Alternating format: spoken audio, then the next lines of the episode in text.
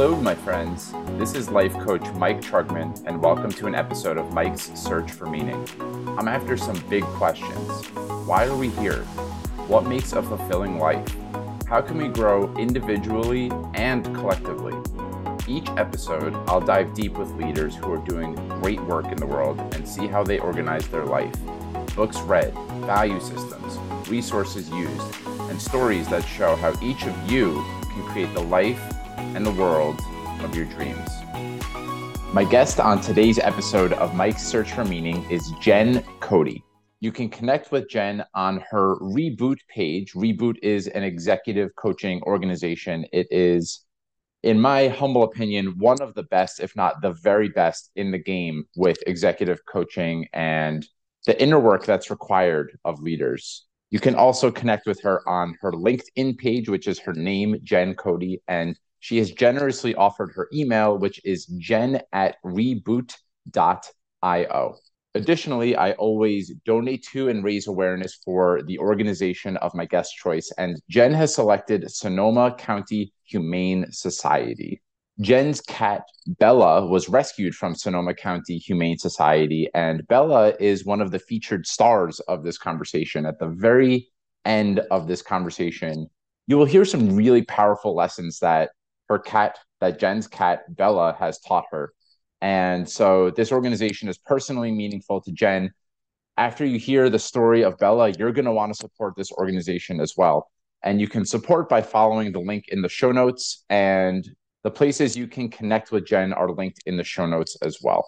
Now, of course, I'm very biased, but I love every single one of my podcast conversations. I feel really proud of each and every episode that I put out into the world.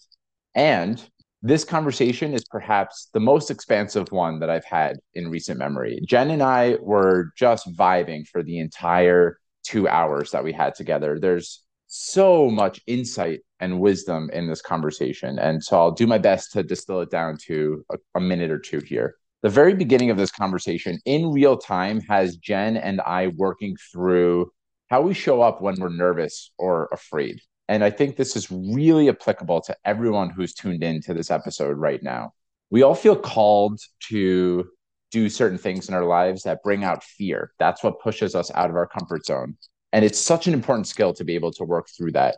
So Jen models leadership by stepping into how she works through that in her own life in real time in this conversation. We talk about some of her spiritual mentors and guides and what constitutes a strong guide and how with the right mentor the right coach the right people in your life your brightness can be illuminated in ways that you didn't even know were possibly there. And there's so many powerful stories that jen shares that highlight this.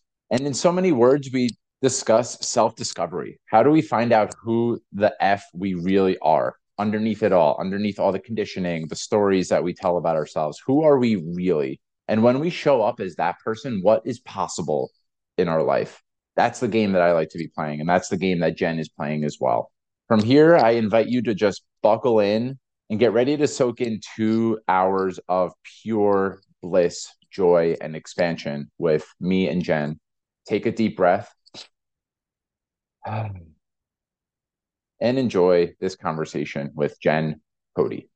Hi, Jen. It is such a pleasure to have you as a guest on my show. Welcome to Mike's Search for Meaning. Thank you, Mike. It's really it's really good to be here. I'm really excited about our time today. Hmm. Well, thank you for making it such a focal point of your day. And we were saying before we hit record here, we had such a nice check-in. This was yeah 30, 30 minutes of really being here with each other and yeah. I would love to give the audience a taste of your presence and, and your own awareness, your self reflection ability. And we were both talking about how once that record button's hit, or once we're you know in front of some some way that we feel uncomfortable or might be seen in a way we we historically haven't wanted to be seen, that it's hard. And I would love to hear you walk through the nerves and, and the energy that you're bringing into this conversation. And I'll do the same thing. I think it's a really interesting way to hitch a ride if you're listening to this show. It's a way to hitch a ride into processes of being able to hold different tensions inside of you. And you're, you're so articulate about it. So I would love to hear what you're bringing into this conversation right now energetically. Yeah, thank you. And there's something, you know, we sh- I shared this in the check, and There's something in this for me to really share this experience I, that I know that will help me just be able to speak in a way. And so earlier this week, I had really thought about this this podcast. I've been very intentional about what I want to share. What is the meaning of this? You know, what might I have to offer? And so I've been feeling really good and really solid and grounded this whole week, thinking about the this day and this upcoming. And this morning, I woke up with a lot of anxiety around this uh, podcast and so I sat up in bed. I actually, I actually set my alarm a little bit earlier, thinking like I want to give myself some time this morning so I can show up in a way that is, you know, I want to say more grounded and present, but I just want to say real. Actually, I can show up real to this podcast. And what was showing up with for me this morning was uh, the anxiety was a feeling of feeling frozen. And when I sat there, I thought, wow, I could allow this anxiety to run this session and really have power over me. Or I could be present to it right now and see what emerges. And a, a lot of my childhood, I have experienced judgment and criticism. And there's something about that recording button that when it gets turned on, I freeze and I don't I don't know if I've ever articulated it this way in any other conversation. It's been a part of my life. And what I usually experience is I just go small, I back down, I might stomach the frozenness, and I just push through with willpower in the situation. But this podcast with you is is more than a five minutes. It's more than a 20 minute little snippet. This is a conversation of dialogue that we'll be having for a longer period of time. And I thought to myself, okay. It, this is not just about pushing through, but this is actually about how can I welcome in the frozenness, hold the frozenness, hold the anxiety, hold the fears that are coming up that are really not totally about this podcast, but that are surfacing from the past, you know, and be with it in a way. And this is what I did this morning. And I actually spoke some things to myself. I was like, wow, I am feeling really frozen.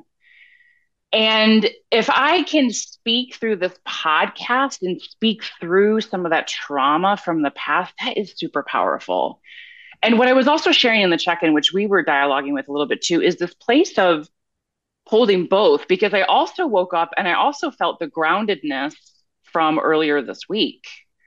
And I felt this place inside me that was like, wow, I got this. Like I have myself and I have this anxiety and this frozenness and this kind of fear slash maybe even terror coming up about this entire experience today. Am I going to say the right thing? Are the words going to come out? Am I am I able to am I going to be in my flow as we're talking, right? Or am I going to be frozen and stressed and looking to pull words from someplace because my brain is not totally online.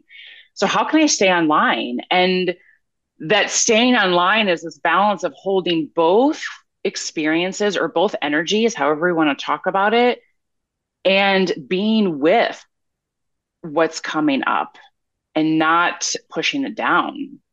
And so that's what I did this morning. And actually, that's what I'm still doing mm-hmm. as we're having this conversation right now and there's also the last thing I'll just say so that we can dialogue more about this is that I'm also breathing. I'm noticing actually that right now. I didn't check in about that, but I'm breathing through this right now where I think in most situations, I mean, we can't totally hold our breath because obviously, you know, our breath is automatic, but I would clench my throat, clench my breath in my chest. And so um, there's a place, there's a ground, grounded place that I feel that I'm actually breathing through this as well.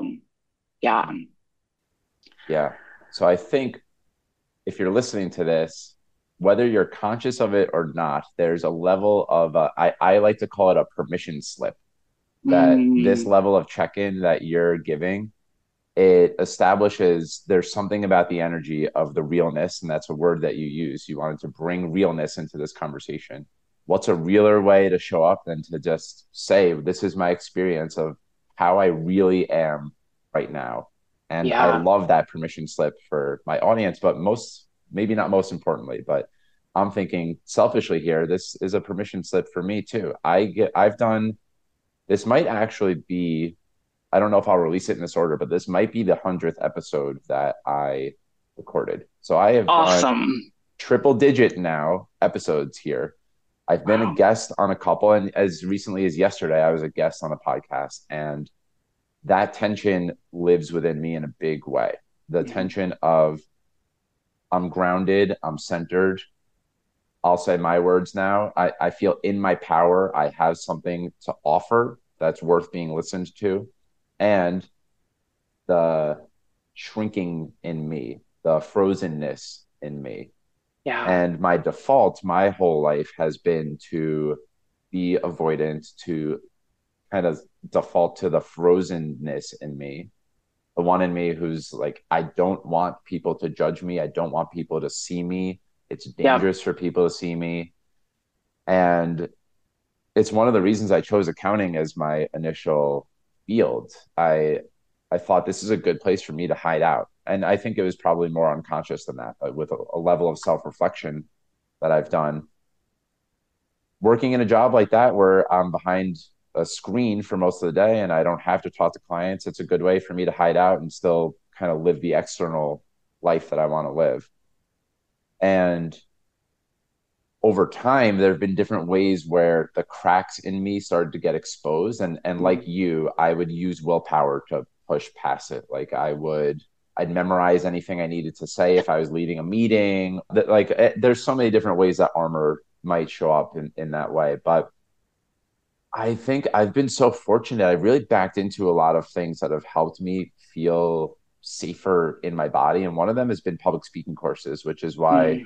that's one of the ways that I make an impact in the world now is with my own public speaking coaching. Because I know the feeling of being tasked with speaking in front of even a small group and feeling like that eats at me in such a way that I can't even sleep for months. If I there was a specific time I remember it must have been October at one point and I, and the presentation that I needed to give was in February and and that ate at me every single night that I went to bed of 4 months of of time there of like I am going to be exposed so badly I'm going to freeze I'm going to fumble my words and so I imagine this serves both of us really really well as coaches because now that we've made contact with that frozenness in us in a way that we can speak really consciously about this and, and not let it run yeah. our life, but also hold it, make space yep. for it.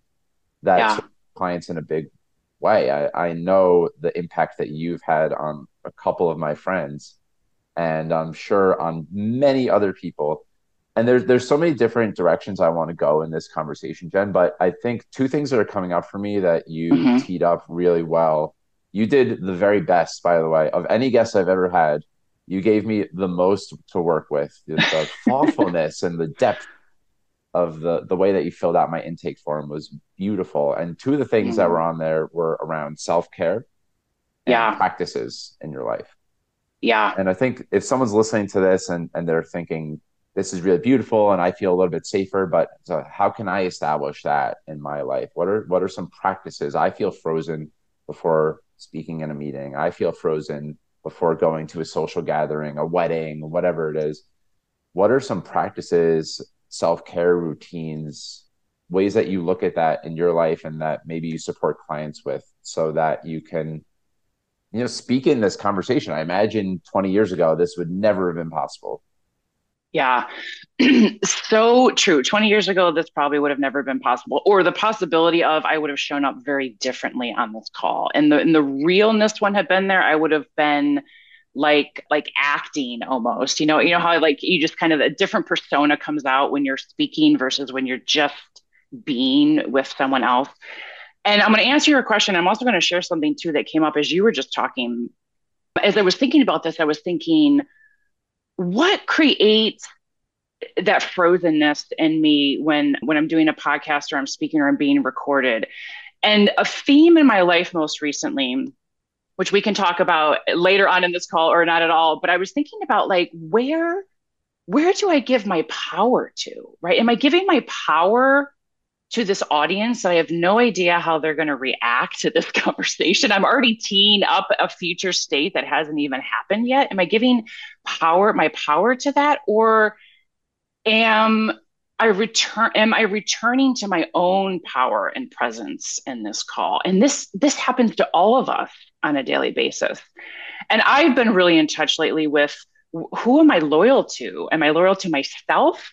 Or am I loyal to the other in my life? And that shows up in so many facets. And we could almost talk about that for the entire conversation here today. But I just wanted to tee it up and name that when, and we talk about practices, when we return to our own self, and I'm using power not as a dominating over someone, but as a returning to and, and a relationship with self, that no matter what's happening, no matter how much people might judge, because we are, we're human, this is just part of our life, or no matter how there might be criticism or different belief systems or whatever happens in a conversation, that I know that there's a sense of self within me and that there's, I can feel my own power and it's okay. I can include it.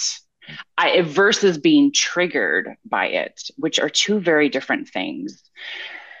So that's power in itself, right? That's like just walking through life and being like, I know who I am. And no matter what happens around me, it's okay. I'm okay.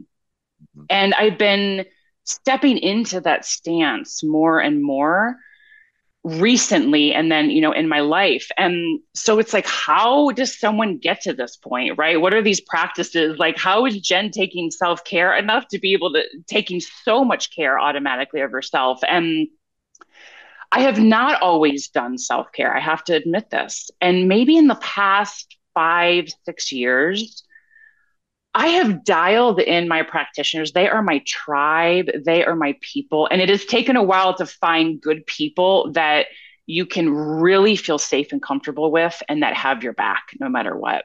So things like I get a massage every month. My massage therapist is incredible. And I feel filled emotionally and physically when I leave. I do somatic practice. And so for some of you who don't know what that somatic practice, it's like a it's like a way to be, have the body move instead of maybe the more heady practices that we might call therapy. I've been doing that for six or seven years routinely, several times a month. Let's see, I get all sorts of energy work, kind of physical biofeedback work done. And then I also work with what I might call a monk in my spiritual community. And we work through patterns and, and belief systems. We also work on creating and what do we want next. And so there's like a whole whole bolus of stuff that we cover in those sessions. And so when I think about self-care, I think about your physicality, your mind, your brain, your heart, right? How are we creating as people? And so all those facets, I'm lucky enough to be able to afford all of this too. I know that, that some people can't but that's how I take care. It's not just one thing. I actually help build all facets of my life because it's not just one thing that we're investing in. You know, there's all sorts like I have stuff in my body that's held that my mind has no memory of, mm-hmm. right? So if I'm just doing mind therapy, I might miss what my body's holding. And then there's freedom in that to let that go.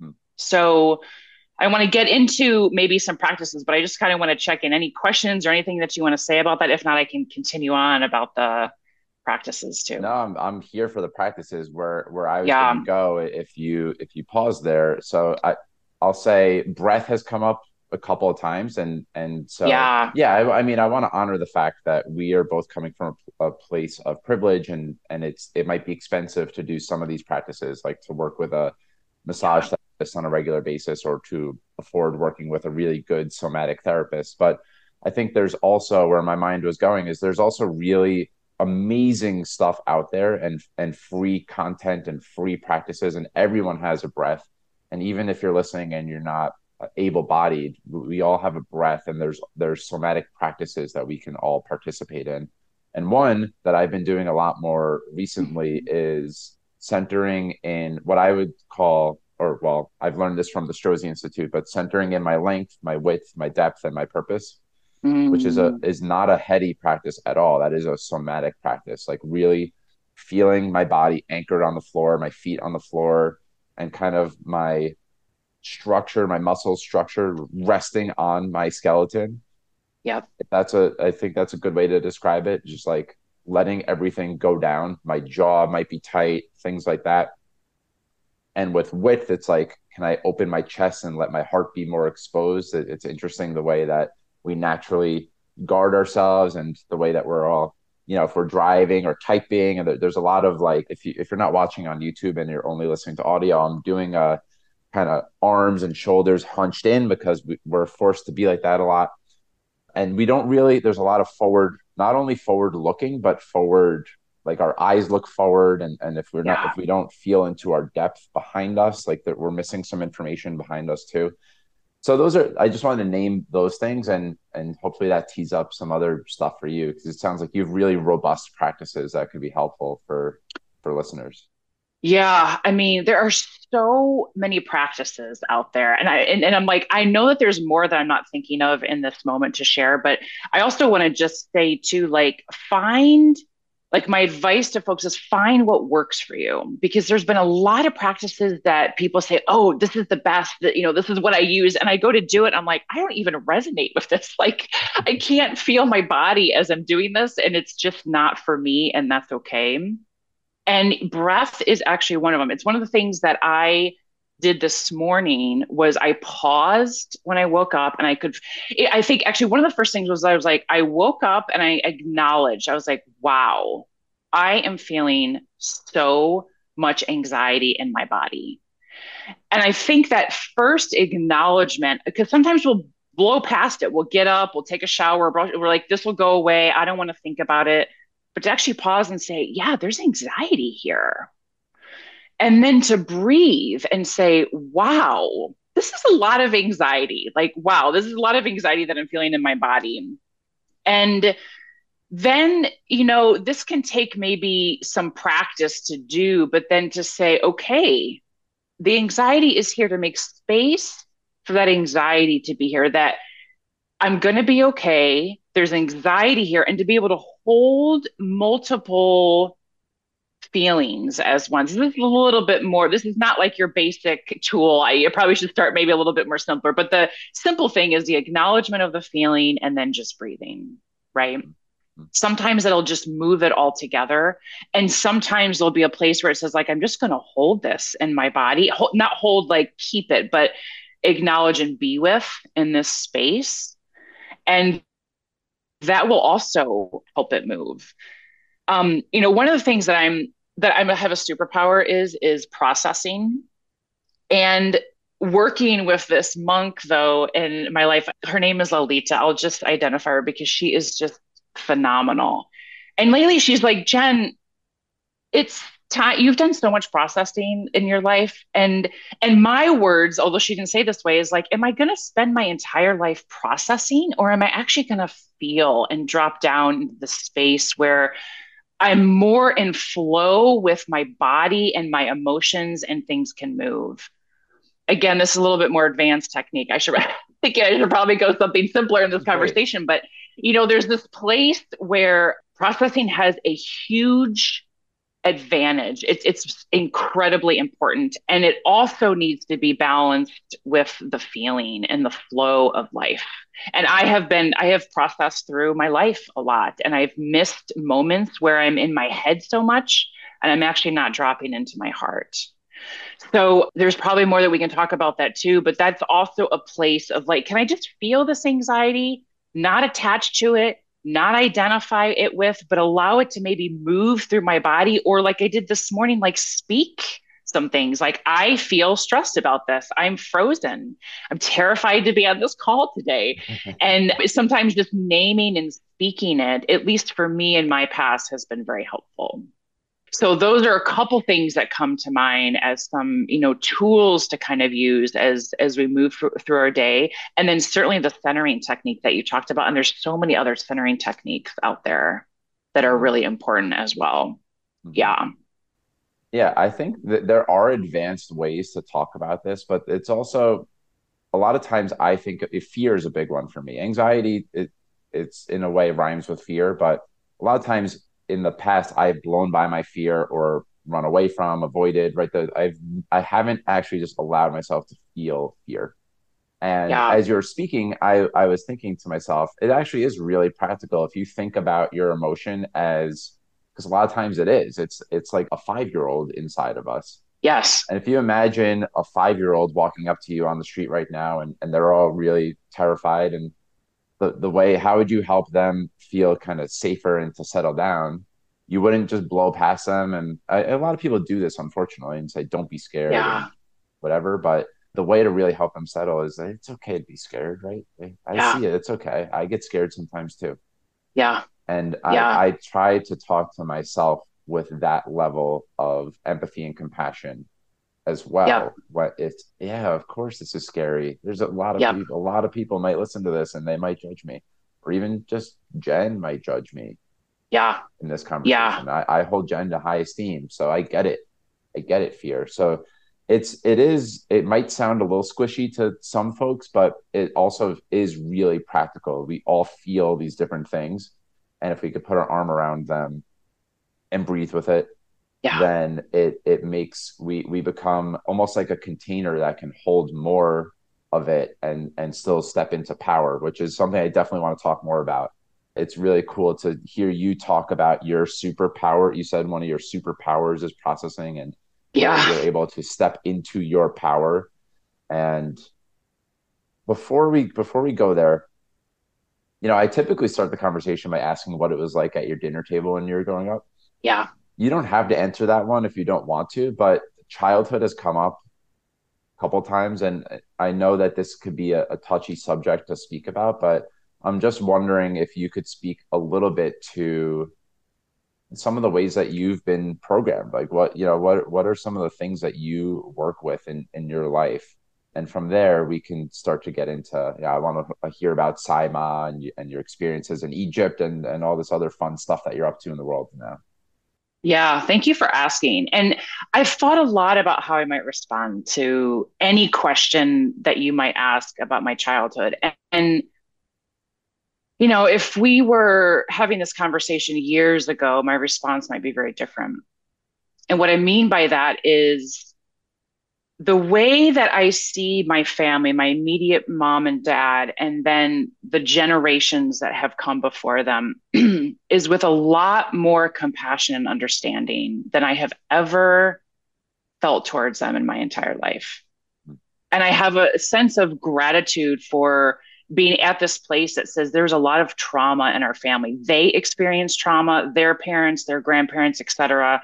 And so that unregulated nervous system just got transferred from generation to generation to generation. And there are mental, well, how can I respectively say it? Like, you know, mental disorders in the family, schizophrenia, there's bipolar, there's all sorts of places where the brain has never been fully developed to feel safe and loved and accepted in my family and that got transferred to me as well just by default right? And everyone is doing the best that they can. And it was a very challenging childhood. My dinner table was stressful. My parents argued a lot. I understand why they argued but it was scary to me as a child dinners were rushed. There was a lot of anxiety in the house. And, and part of that was me because i was in a lot of sports. I was super active. So we'd come home from school. Mom would do her best to get dinner on the table. We'd eat and we're out the door you know to the next activity. But i don't ever remember feeling grounded at the house safe held and like kind of tying back to what we talked to like there was actually a place for my feelings and the opposite would happen is I would feel shamed for feeling in my family.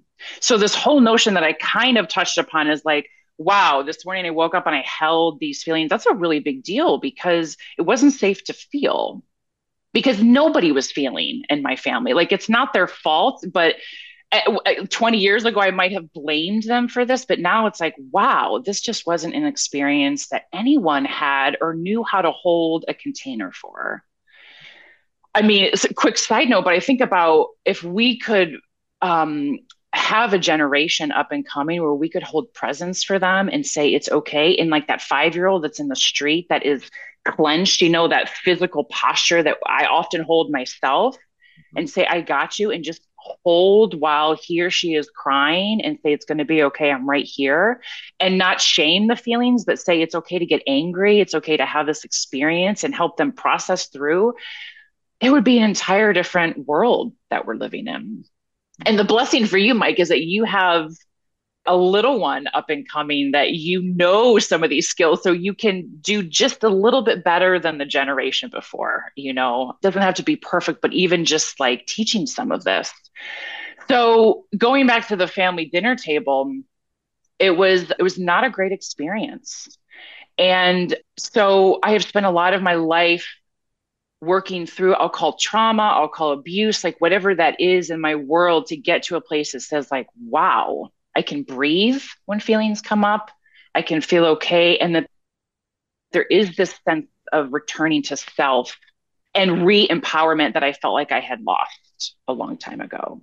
Like I was at the mercy of my dinner table, not that I was Jen Cody at my dinner table eating, and then there was this stuff happening around, you know, two very different aspects. Mm. Yeah. Well, thank you for sharing that. Yeah. Yeah. I think that it's it's really important for for anyone who's listening. And i i've done a lot of digging on my own childhood as well yeah. that that's a lot of where our programming comes from right? So the, one of the reasons i asked that question is that it invites everyone into their own journey of what was it like at their own dinner table when they were growing up. And i think everyone's got a very unique response to that question. And and i also see a little bit of myself in every single person's answer Mm-hmm. but the, one of the beautiful things that I'm seeing in your answer now is that because of the level of work that you've done, there's a there's a compassion to really feeling it not an intellectual but feeling from your heart and and in your body. My parents really were doing the best that they could. Yeah. And I, i'm also i'm also loving the there's a there's a high performer in me who wants to do parenting perfect and like mike you know all these things. And so you're right. never gonna mess up. Never mess up for Nathan. And I, I appreciating the way that you said, even if you just do it a little bit better, that's that's a beautiful that's a beautiful bar to set, right? So I'm going to be an improvement, and also I'm a human, and so I'm gonna trip and fall a million times. But that's just a reflection I have. I would love to yeah. get into self with a capital S is what I'm hearing. You've talked yeah. about being yourself and and being in your power. And I think there's there's probably a lot of different ways that you look at how how you've arrived at that. But I just can't. I circled Sai Maa, your your guru, a couple of times on this page because it just seems like she has had such a profound impact on you. And I yeah. imagine if anyone's ever talking to you about your spiritual practices and ways that you've learned and grown most in your life, that Sai Maa would inevitably come up. So I would yeah. love to just start with Sai Maa. How did you connect with her in the first place? And and maybe some in whatever way you see fit, to speak to your experience of being under her tutelage and, and what you've learned about your capital S self and your power uh, in in being around her. Yeah. Oh my gosh. Thank you for inviting me to speak about this. And I feel so much joy in my body when I think of her. And I I admire Sai Maa. And you know, one of the things I think about, like, who represents success to me and my in my life, it is Sai Maa, hands down. She is a master, a guru, a teacher, and she is a divine feminine and an example, a living being of the divine feminine, and also the balance of the divine masculine as well. She is, I want to say, she is everything. She is everything for me, obviously, but for the world as to what is possible for us to be able to step into, to kind of come out of this, going back to the family dinner table aspects of ourself and into like who are we who is the capital s and self right versus all the programs that cloud who we are and cover up the who we really are and so i i have I think I've always been on this discovery of growth, of personal growth for a very long time. I mean, as much as I after high school, it had this has been the journey. And I have not had, I've had a very challenged life, like many people have, probably that you've have come on this podcast and who are listening and who are out in the world. And so I always had this like yearning for um, what's out there? Who am I? Like, how do I, God, I'm not happy. How do I work through this lack that I'm feeling or whatever the emotion was coming up? And in 2014, I was in a relationship. And at the beginning of 2015, so like a year in or so, maybe a year and a half, I was really struggling with some really deep fears and like traumas like i want to say yeah deep traumas that nothing else that i had turned to in my life was moving it through my body or resolving what was happening. And it was so strong that i was like there has to be an answer to this medication wasn't work i was getting migraines i was having all sorts of stuff and i was like at a place of like i don't know what else to do and so his dad and stepmom had gone to an, a program. And this was a big, kind of a beginning program, but not really a beginning program. But Sai Maa would work at very deep levels and actually unroot stuff that most humans can't because she works at much of a higher energetic level. And they said, Jen, you've got to go to this program. I didn't know who Sai Maa was. They did not, I don't remember them saying that she was the guru. I didn't even know who she was. So I resisted it for months and months and months. And then one day, I remember this vividly. I was like, oh, I'm doing this. I signed up for this program. It's thousands of dollars. I didn't even question it. I didn't even research who she was. I mean, this is so not like me and in December in 2015, I signed. I I arrived at this program, and literally, I have never been the same since Sai Maa has been in my life in a very good way. And it has not always been joy and and and love and compassion and kindness and this just like best life ever. It's been a very challenged road because to have such of a presence of hers on this planet, such divinity, such closeness to source, actually a living being on the planet is triggering. She brings up stuff in you so that there's more freedom and expansiveness to, to continue this growth path. And there's some gurus and masters who are very different, who may not trigger as much, but Sai Maa is here on this planet and she makes it very explicit. I'm here to cultivate that's my word masters. I want you to be a master of your own life. I want you to not be dependent on someone else but to have all the tools in your toolbox to evolve and grow and heal and become who you are. And so that is her mission on this planet amongst many other things. And so anyways that is the story of how i got involved. And then from that first program that i went to I think I have signed up for almost everything that she has offered since. Hmm. And here we are in 2023. So um, it has been the best part of my life. Uh, I am so grateful that she's here. And there are there are things that I feel like the I'll say the average human or maybe even a healer on this planet couldn't move or shift in me like she she can. Mm-hmm yeah. All right. So there's a lot of things that i want to make sure i say here and we'll, we'll see if i'm able to get all of them out of me but you, you yeah that, that, type of presence jen so i think i'll be able to do it.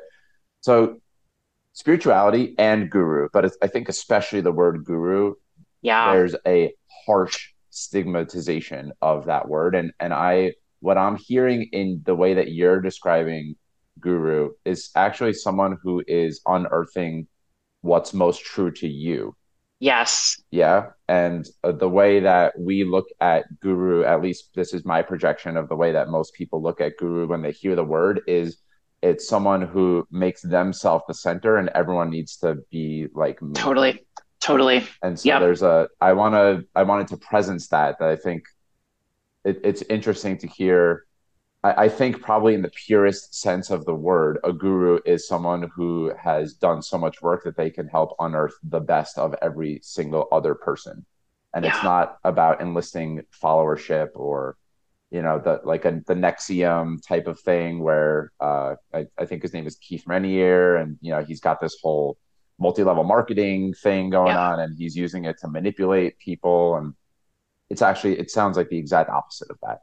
So yeah, I I know in the past I've had such allergic reactions to the words guru and spirituality that I I noticed I wanted to say that yeah. And I know you want to say something else, but I'll just say me too. Like I yeah. was like, I had so much judgment around a guru. I was like, this is just another something and blah, blah, blah. And I'm not, I mean, I was so judgmental about this. And I had my own beliefs and paradigms around it, but it is so not what I thought it to be. To find a, a whole, wholesome, real, true master that is living on this planet is is incredible It's life changing.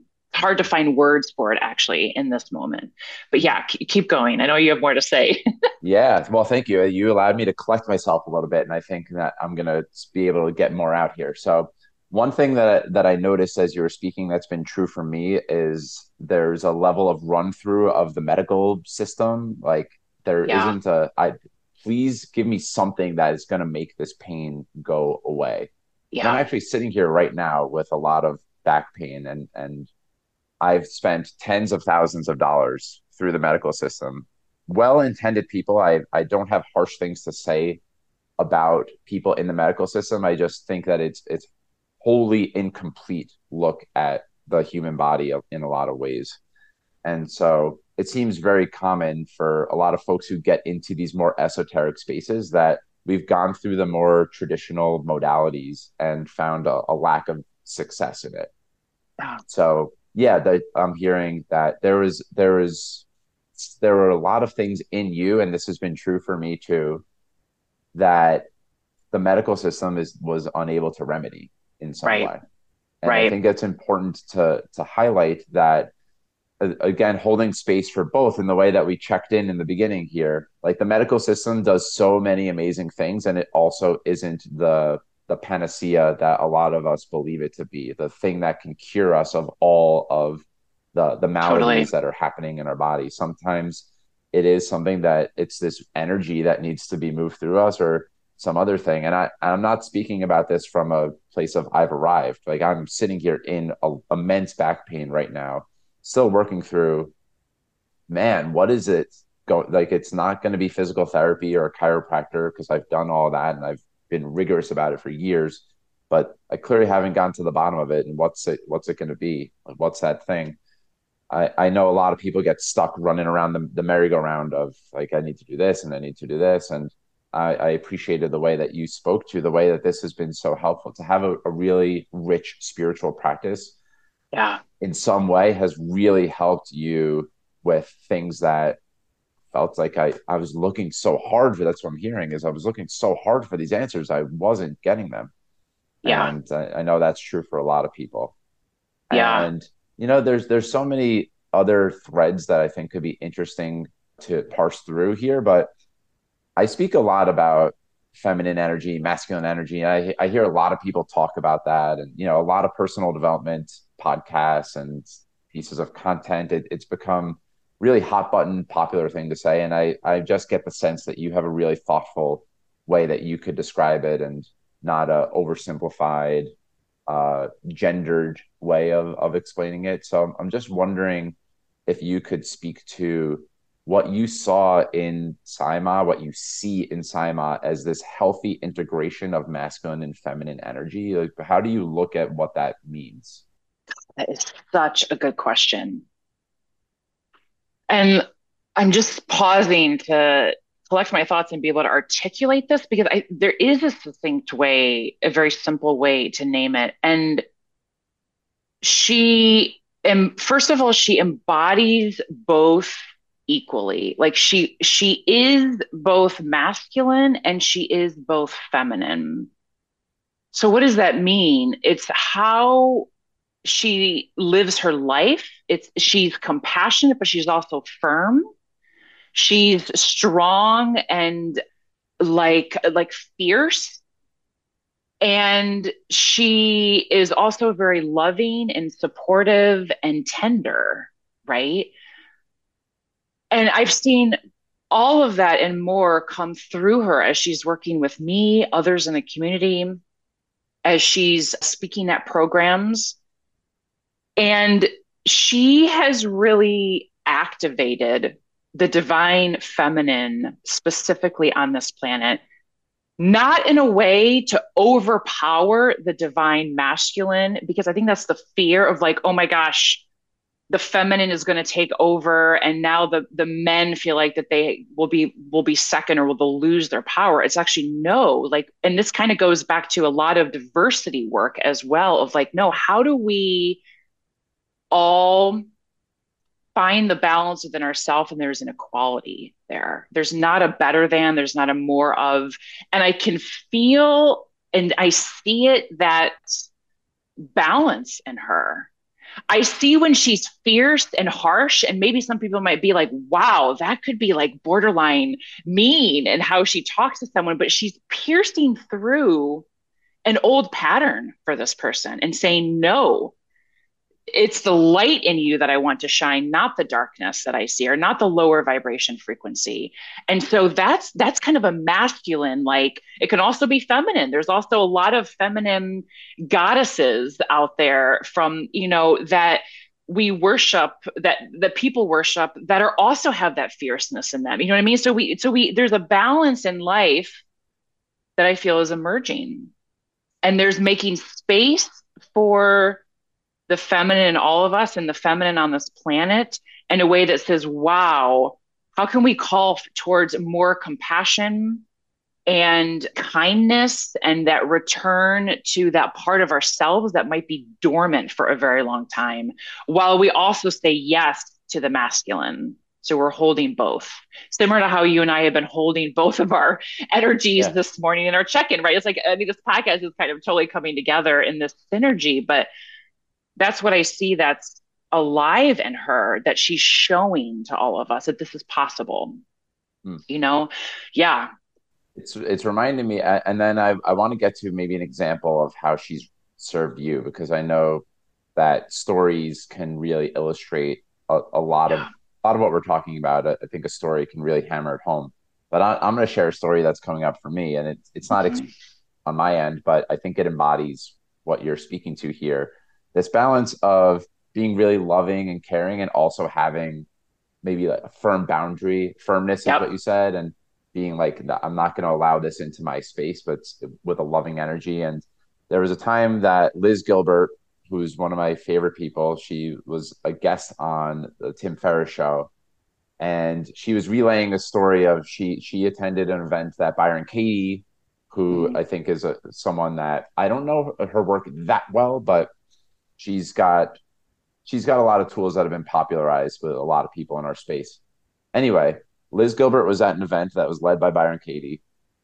And I'm sure this is very common for a lot of people of her stature. Someone came up to Byron Katie after the talk and said, I've written a book recently. I really want you to read it. And here's a copy. It's a free copy for you to read. And Byron Katie looked at her and said, Oh, sweetie, I'm never going to read that book. oh my and gosh. I think that it, in a lot of ways, I was thinking about that as you were speaking, that there's, there's a, it's like so kind and also I, I I feel I internalize that as a gut punch in in a way. That's yeah. like, oh, that is so fierce to say yeah. that to someone. No, yep. oh sweet. I'm never going to read that book. Yeah. So I'm I'm wondering if there's a is there a story that comes to mind for you for how Sai Maa has served you, if not in that way, maybe maybe it wasn't exactly in that way, but just a story about how she has served you. She's opened up so much in your life. Yeah, I mean, I'm sitting here trying to think of like, oh my gosh, in the seven, eight years that I have been with Fema, like there are so many examples of service. And I just want to name that in like a, a, just a complete honoring of how she has shown up in my life and the devotion that I feel so strongly for her and then in turn for myself. So one thing actually recently came up. So I attended this program in June and this is going to speak to power and the mm-hmm. the finding of self So I signed up for this program in June, and it was a five day journey where Sai Maa took 40 some of us into the light, into source, like the she she very very high frequency, high consciousness program. Something that she has created is this. She's not offered this before. We were the first group of folks to go through it. And at the beginning, she walks into the room and she says, "Okay, what's holding you back from enlightenment?" Right? And she was she was very firm. You could almost say angry, but it wasn't anger. It was just like, "What's holding you back from enlightenment?" Right? Like, I want to know. Like, let's let's get to this. So I have never spoken at an event of hers before because usually there's a couple hundred people, and you know I play small, and all these other programs run so my hand shoots up. I now I did not say I raised my hand. My hand sh- shoots up as this question goes, and I was like, "Oh my gosh, I am going to speak." And I'm thinking, what am I going to say? And for the past 10 years, I have had migraines that have been migraines are debilitating to begin with, but when they come for me, I, I do not know how to, and I'll use this in air quotes, get rid of them. And I have this fear in my body that they will continue. Medication doesn't work. I have tried everything, everything. You name it under the sun. Nothing will shift a migraine for me, not sleep, not caffeine, whatever, until I actually process through the feeling that I'm triggered by. And then the migraine goes away. And then there's a whole physical of massage and everything to get my body back to balance. So this has been going on for years. I've missed months of work. I've had to take time off. It has been debilitating. I can hardly function. So my hand goes up. The one she calls on someone else before me. This woman is talking about anger in her life, and I'm like, okay, I'm going to talk about my migraines. And so, so then Sai Maa comes to me and says, okay, what what is this? And I said, I am ready to be complete with my migraines. And I had sent her emails. We had been in dialogue for years about this. They're still coming. And I thought, I definitely it cannot be enlightened with a migraine, but I definitely do not want to live past this program with this migraine energy in my space.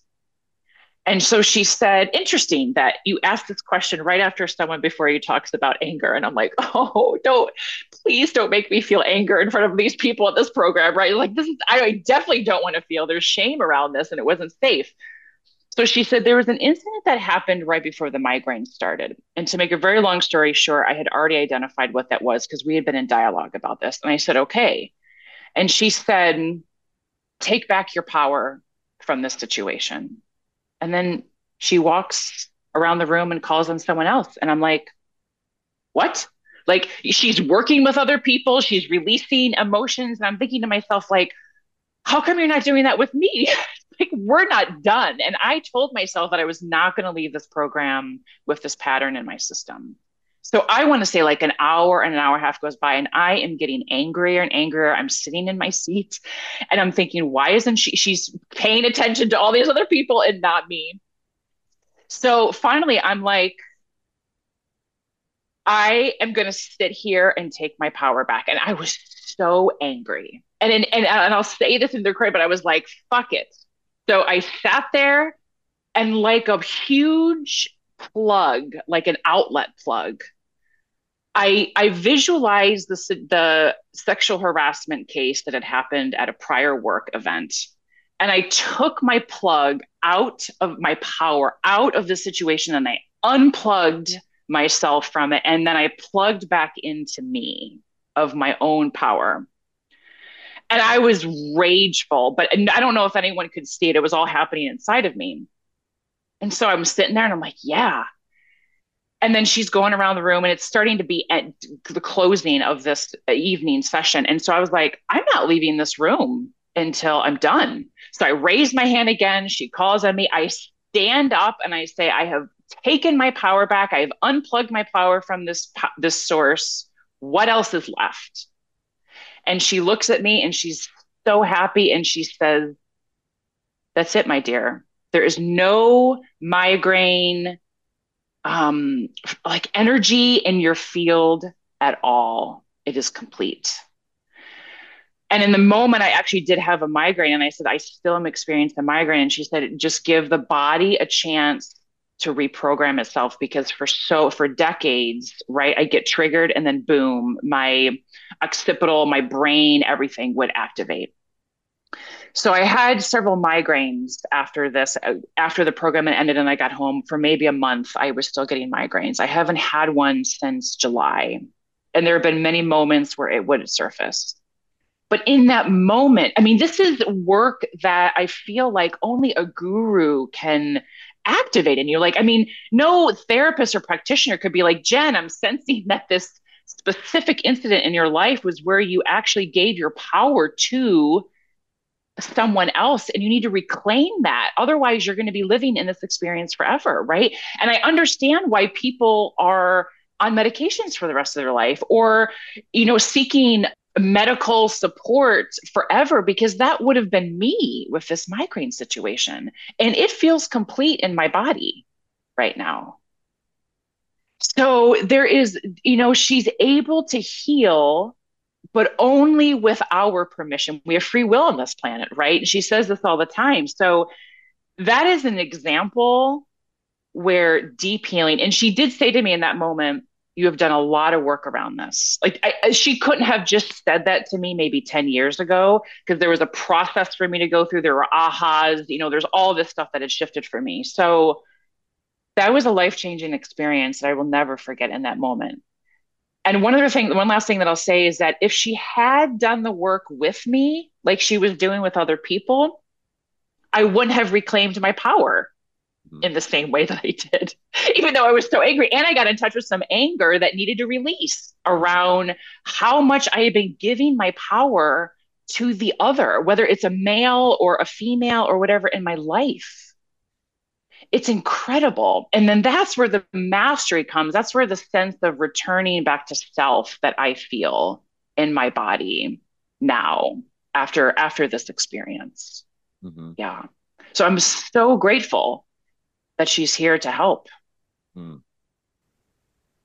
Jen, when you started to get going there, I I started I, I had a big smile on my face because I could kind of see where that was going. The the way that she provoked you in a, such a masterful way to, yes. to dig in there, right? That there's a level of mastery that is required for someone yeah. to to know I need to give her this thing and then that shit's gonna stew in her. It's gonna it's gonna bring up a lot.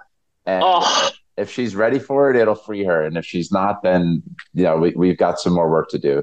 Yeah, is how, is how I'm hearing it. I I could feel myself getting bigger at the way that. Yeah, I imagined my hand shoots up and like I'm proud. I'm proud of myself. I'm allowing right. myself to be seen in front of this group. I finally spoke up, and this is the attention I get. right. This is this is how I'm treated when I finally stop playing small. Yeah. And yeah, that's a that's a really moving story. I'm really glad that you shared that one. And if there's any other stories that come up, you know, we still got a good amount of time left in this conversation. I'm having such a blast and such a good time. And if there's other things that you think fit into this conversation, just always feel free. You don't have to cut yeah. yourself.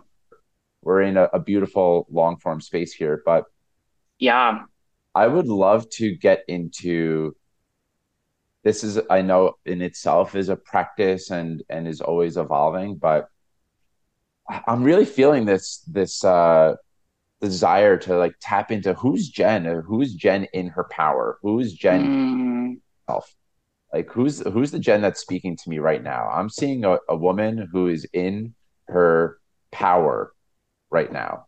And i feel yeah. right? So there's this kind of back and forth thing that's happening and and that's what sounds like happens with Sai Maa too. And so like what what have you connected to made contact with in yourself? And and who would you say you are as capital S self in your power? What what are you speaking yeah. to there if you drill in a little bit more thank you for this. And it's you know that that program was in June and it's just in air quotes here October. So this is evolving for me. And i feel like maybe if we speak again in a year i could have like so much more content. And and for right now because we're here i loyalty i'm going to say this from a spiritual perspective and then i'll explain it. Loyalty to my soul I am feeling immensely right now and have been. So, loyalty to self, we're kind of back to that capital S. And like, what does that mean? So let me share another story. So back in March of this year, I had a two year relationship that ended. And there wasn't loyalty on on his end in the relationship for reasons that I completely understand and have compassion for now. But back then I was really angry and I was like, I have had relationship after relationship that has been not loyal in various ways, usually with another female involved or whatever. And I'm like, I am doing my work. Every time a relationship ends, this pattern comes up. I do a little bit more work around this. And I, what is left for this? And I was in a session with Lalita, who I referred to. She's a monk in the Sai Maa community. She's fabulous. She has like totally also changed my life. And I have so much deep respect for her. And she said to me in session with this like very almost like Sai Maa's energy, but like with fierce and love and compassion, but firmness. She said, Jen, where are you not loyal to yourself?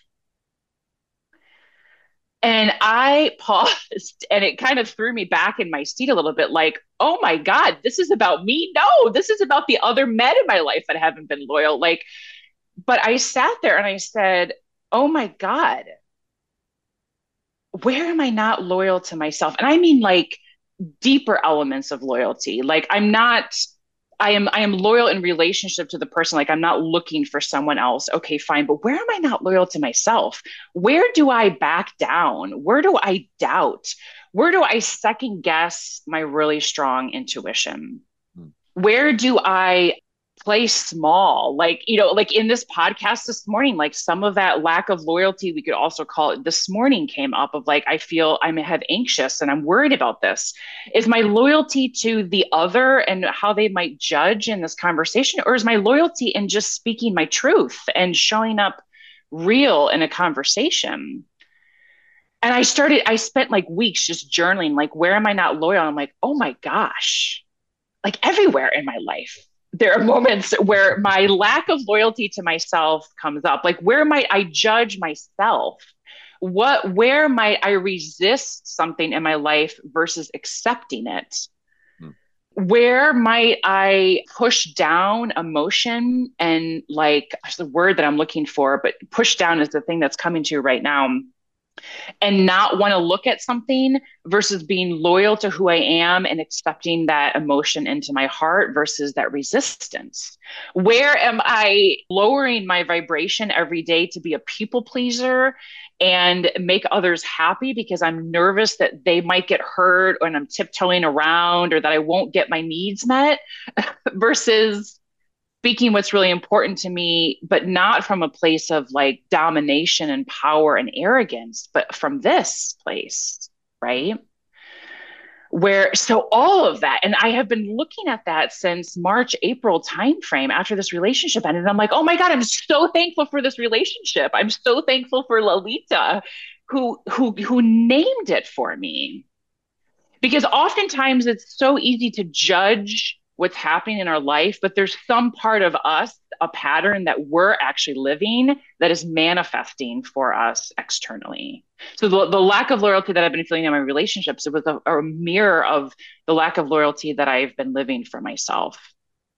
And so man since then and then this program in june with Sai Maa and then my you know migraines being healed and then this return to self of like whoa, where's my devotion? I have, I have, I have such strong devotion to Sai Maa, but she's a reflection of me. So where's my devotion to me? And, you know, it's like all of these aha awarenesses have been coming into place. And even the going back to my family dinner table, the survival patterning, the the vigilance that we also talked about and in your relationship too with your wife or your wife's experience, I can relate to that vigilance but I've been living my life giving my power to other people. You know, that vigilance has like, i I'm afraid or that I'm giving my power to the other versus being like, I'm just going to drop in, mm-hmm. you know, and that dropping in and that return to self and my meditation practice day to day, which is now very, now very strong, wasn't earlier this year, has really helped strengthen that place inside of me, that self, that kind of that inner power. And when I find that I'm out of it, because that has happened a lot as well, I now can say, oh, I this doesn't feel right. And then I'm like, instead of going to shame, I really try and say, okay, I'm just going to return to my power. Instead of shaming the decades of this little one that hasn't been in her power. It's like, nope, okay, that's okay. We have spent my entire life not being in my power. So it, this isn't going to happen right away. You know, I'm not just going to show up to everything in my life being this strong force. And in time, that'll happen. So maybe that helps answer your question, but that's who is emerging within me right now. That's the place that I'm really stepping into. Mm-hmm. That like unity with self in a much deeper way than I've had a relationship to it before. Mm-hmm. Yeah. So a couple of housekeeping things, and then definitely a follow up question because there's a there's a lot of gold that's being unearthed here. So yeah, the monk. Can you spell the monk's name? Is it N- Nalita? Lalita. So it's L A L I T A. Oh, Lalita. So would are Lalita and Sai Maa are they available to be reached online? Are they people that I could link to in the show notes? Oh yeah, let me let me actually talk to Lalita and see if she would be okay with that and see what that is. But yes, Sai Maa definitely. She has a website. We can definitely link it. I, I can share all that information afterwards for sure.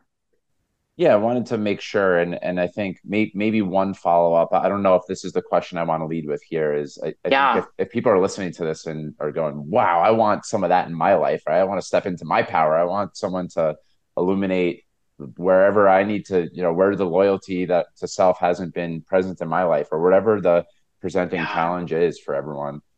Like where where would people go to look? Right, you're on the West Coast. I'm I'm in the New York City area like what do, what do people look for? Maybe is is one question that i have and that we could start there actually.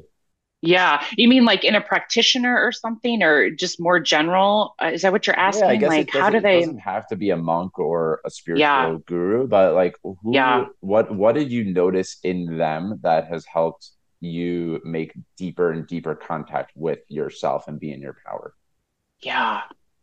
Oh that is such a good question I mean, what's coming up right now is just the reminders that Lalita and Sai Maa give to me of really who I am.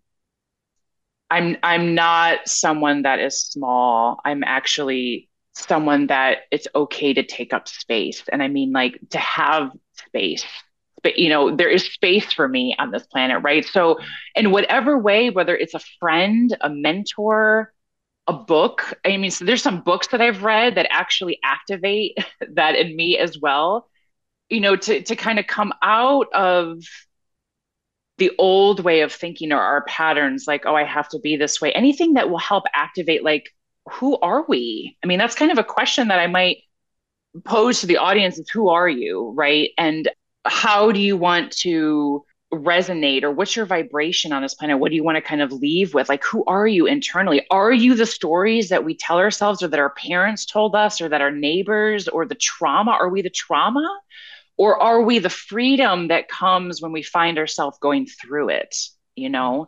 Mm-hmm. so i think and and my journey has not just been Sai Maa or with Lalita. It's like it's like all the people that have influenced my life, my tribe, my friends, you know, past relationships that have ended have always left something with me in a way that helps me return to who I am.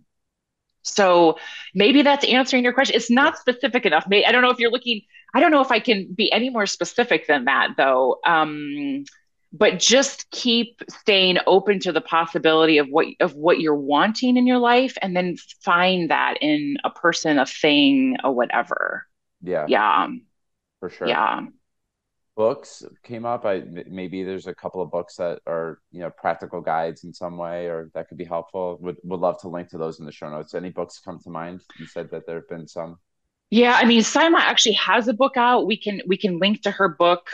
Trying to it's something gosh i should know the name of it right now and i can't see it on my bookshelf over there but it's something about consciousness. It's an incredible book and it's a great book for even if you're just beginning your journey. You don't have to be like fully into it. It's it's a great one. So we can link that. You know, even books like Viola Davis, she wrote an autobiography about finding me. I was I love like autobiographies. I even love watching movies that are based on true stories because it's truth. It's someone's truth. And I, th- I think Viola Davis is such a like an inspiration, at least she was to me. Even reading her book, I found some power within myself to walk through Pema Chodron She's very famous. Her book of When Things Fall Apart. I mean, you might even have linked this to other conversations, but that is an incredible book where I felt empowered to like how the the good, you know, what good thing comes from this specific incident in my life, really, and really turning towards the gift in it, trying to find the gift versus looking at it like, oh, this is done to me, not for me. Right. So life is happening for me, life is not happening to me. And it's a very different paradigm to look at it that way. I mean, there's there's so much that I've read, and maybe we can link more. But those are kind of a just a couple that really touch the surface of some books. Yeah, we and if there's more that come up later and i also yeah I, I muted myself quickly to look up Sai Maa's book and it's i think it's called conscious living is, is conscious living. Yes yeah. thank you. Thank you thank you. Yes so conscious living. Conscious living and I'll, I'll, link the other books Pema Chodron's book and viola davis's book in the show notes yeah. as well. And yeah i think I, it, it is hard to be specific about what to look for in a practitioner. The the practitioner that i'm currently working with i didn't at the time that I first encountered him, I didn't have the language around what was yeah. what was going on there that I wanted in my life or or how is that serving me. But I think we all are more intuitive than we probably believe ourselves to be or or have allowed ourselves to be certainly which is another thing that i'm hearing in, in your journey that i definitely want to press more into because it's been true for me too like leaning yeah. into intuition and what yeah. that typically looks like for you is where yeah. I want to go. But I think what I'm what I'm hearing in your answer is yeah, just like look for people who see the highest version of you, who yeah. know how to help you probe you. Yeah. And and you're gonna get there if you're if you're devoted and and committed enough. If that feels important enough to you. And unfortunately a lot of times it's it's pain that drives us to that place. I know that's been true for me. Yeah. But yeah, I think the the right there's the the the old uh, adage is when the student is ready, the teacher appears. Yes. Right. So if we start to just be good at noticing or or even have some level of I'm just going to be more aware of what's coming into my field right now and the things that I'm I'm hungry for like something's going to emerge for me. That's a that's a cool way to to be. Like that's that's been a new thing for me as well. So anyway, intuition yeah. is this it's another you know just like masculine and feminine energy it's it's something that a lot of people in the coaching industry talk about and I, I think it's really easy to be misunderstood and i would just love to hear the way that you look at intuition in your life what intuitive hits feel like for you choices that you've made out of intuition working with Sai Maa, you said you did no research. Like what happened there, right? yes. There's a I'm guessing that was intuition. So, yeah. I know I threw a mouthful at you, but I just wanted to set the table for how do you look at intuition? What does it feel like for you? Yeah. And one thing that I want to touch upon that's going to lead into the intuition kind of discussion is finding a practitioner, a friend, a mentor, a book that is honest and that is speaking their truth.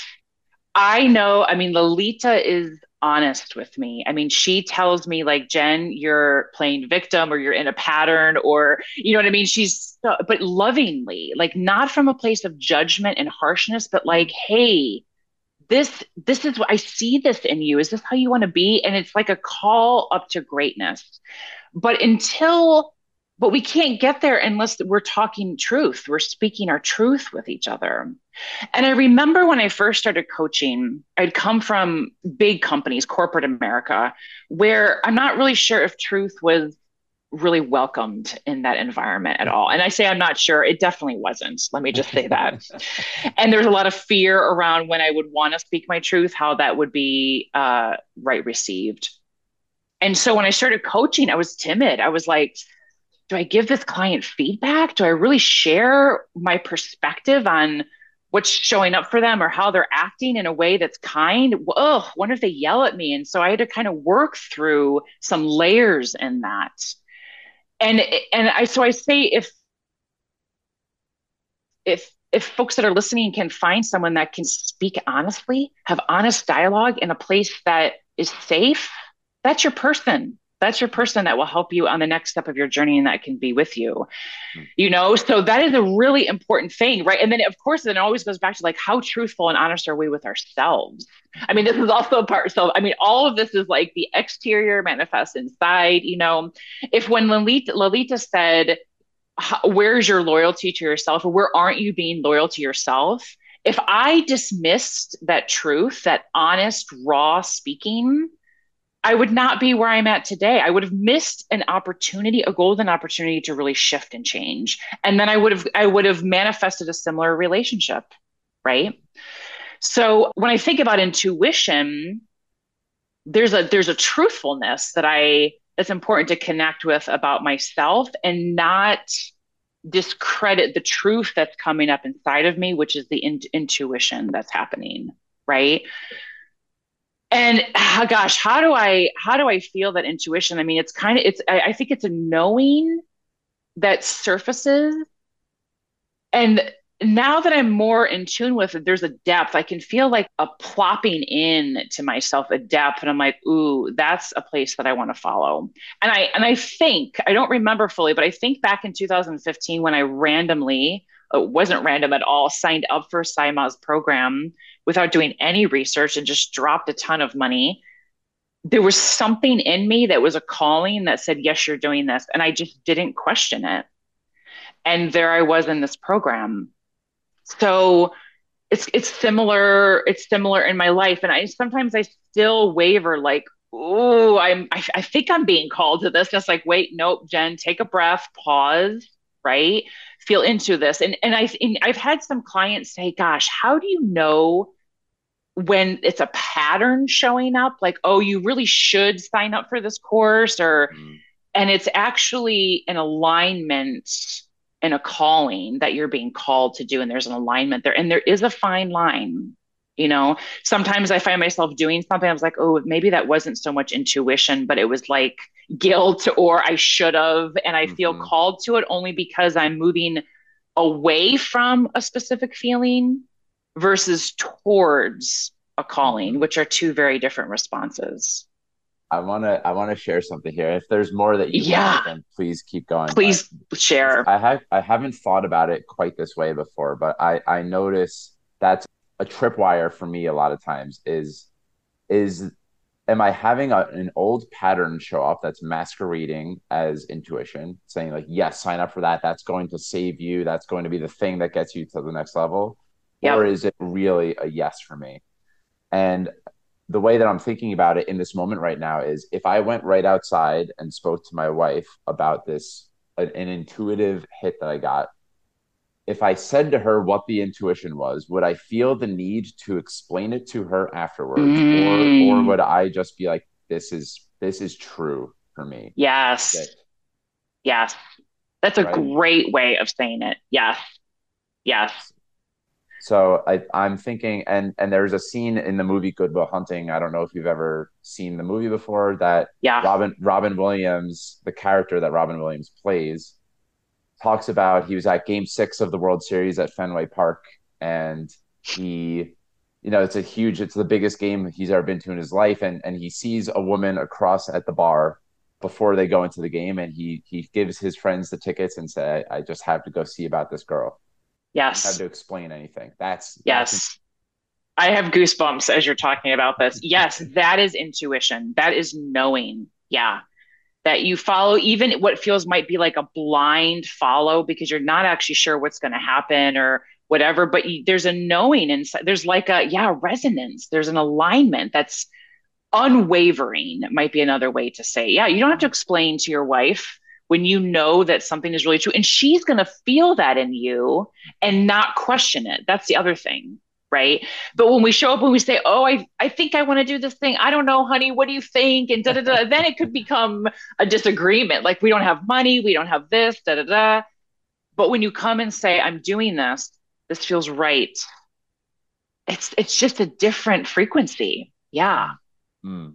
I, a story comes to mind in and actually in another month i am flying to malaysia to receive some top-notch stem cell treatment just for overall health and longevity. And this was a doctor that Sai Maa had actually brought into a global gathering last year that we have every december in florida. And he spoke for several hours and i felt so called to this treatment the the link was for migraines but now that they have actually shifted I, I, am still moving forward with this treatment. It has taken the majority of my savings. And there are times where i'm like oh my god what the hell am I doing? Like this, like to anyone on the outside, they'd be like, "Are you serious? You're going to fly to Malaysia, receive this stem cell treatment that you've never done before? You're going to have total devotion and trust into this doctor and in your guru that this is necessary, and you can feel it in your body come alive, but you are not going to have much money come next year or now." And I'm like, "Yes," and I keep returning back to this yes when I booked the tickets for the flight couple just a couple months ago, I couldn't sleep. I had so much energy. I think it was up till like 2 a.m. in the morning, which is not my thing. And I couldn't figure it out right away. And then I was like, oh my God, this is an alignment and a resonance for me. I'm doing this. So I'm just tying this story back to intuition. And even though it seems crazy or questionable sometimes are things. There is there's usually a hidden service that we don't know right away that's available when we follow our intuition. Hmm. so beautiful. So i'm gonna i'm gonna attempt to connect a, a dot here that I, th- I think will make sense and and we'll see if it does. You said i think it was there's space for me in this world right? Mm, yeah. And I was in touch with my own kind of core limiting beliefs that I have or my core wounds. And one of them actually is there's no room for me mm. and no one gets me. And the way that this is a connecting dot for me is that you in in the pre-screening, which I've already praised about how thoughtful it was, you you said maybe we could talk through core beliefs and and for me I'm I'm phrasing it as core wounding like yeah. things that were programmed in us before we had uh, the ability to make our own choice about what we wanted to believe basically. Right. Which in my estimation are those are the, the scripts that come clawing at us and block intuition in a lot of ways. Yeah. So one of the yeah. ways to build the skill of intuition is to make deeper contact with core beliefs. I'm, I'm wondering if you know if if there's space for me is something you've had to step into maybe there's no room for me is is one that we share. Are there other core beliefs that have been really important for you to explore? And or when you're working with clients what are some of the really common ones that you see as core beliefs that you help people work through? Yeah this is such a good question. I mean common ones would be like i am not enough. Like i don't feel like I am not enough. And there's even uh, there's a couple poems and quotes that are coming to mind that speak to this like not enoughness in the world, right? Like, or I'm not capable, or I'm not good enough to do yada yada. I see it a lot in my clients, the CEOs, the leaders that I work with from day to day. And you know, it's it's I feel like it's it's it's very much a part of this society. And you know, another one is you know another one that actually came up for me i don't know i don't know how much it's shared but my hypervigilance i realized that i must track everything to survive because no one is tracking me. Oh that was like an owie. This is just like a month and a half ago. Because i realized i was like running around the house like spreadsheets i have a landscaping design that just completed and i was like tracking the contractors in this and i was like i'm exhausted. Like i can't keep up. If they forget something, it's okay, you know, whatever. But And I was like, oh my gosh, I have to track everything because no one's tracking me. And that's how I felt as a child, not as a judgment towards my parents, but so there's that that might show up. And, you know, the core belief of worthiness. Hmm. Like, am I worthy to be on a podcast with Mike? You know, that showed up in the very beginning when we had an intro call. Like, I don't know, like I've seen other people that you've spoken to and had discussions with, and I'm like, wow, they're amazing. And so there goes my worth meter down, right? So that that shows up for people. It's a common belief. And any one of the I'm not enough, I'm not worthy, the lack, the lack of abundance, right? Like I don't know if I can have what other people can have. Am I worthy of that? That's a big one that comes up. Any one of these can limit our intuition, you know, and kind of limit how much we can create and expand in our life because we're still boxed in by these things. And and I want to caveat this and say, and not to f- have people feel like, oh my gosh, Jen, well, I'm walking around with this. Am I doomed? Like, how do I get through this? And I say, you know, Sai Maa has said to us that until enlightenment, or whatever that place is for whatever religion or spiritual place that you think, until we're at the kind of the ultimate, we're these beliefs are always going to be running, always until we reach that place. There was some like breath that I took, like, oh, thank God, because it's sometimes they just continue to run and they don't go away the difference in our spiritual evolution is that we identify less and less with them. Mm-hmm. So it be- so it begins out as I am not worthy and it ends with I'm feeling this energy of unworthiness in my space. It's like a real different, and that takes some work to get there. But, and then it's like, okay, I'm just going to allow this energy of unworthiness to move through because I know I'm not that mm-hmm. versus I am unworthy or I am not enough or like I am afraid I'm not, I, I won't have abundance in my life. Right. So, yeah, so those are some of the things that come to mind as like really common. I mean, there's a lot more to, but those are some of the things that come to mind as well. Hmm.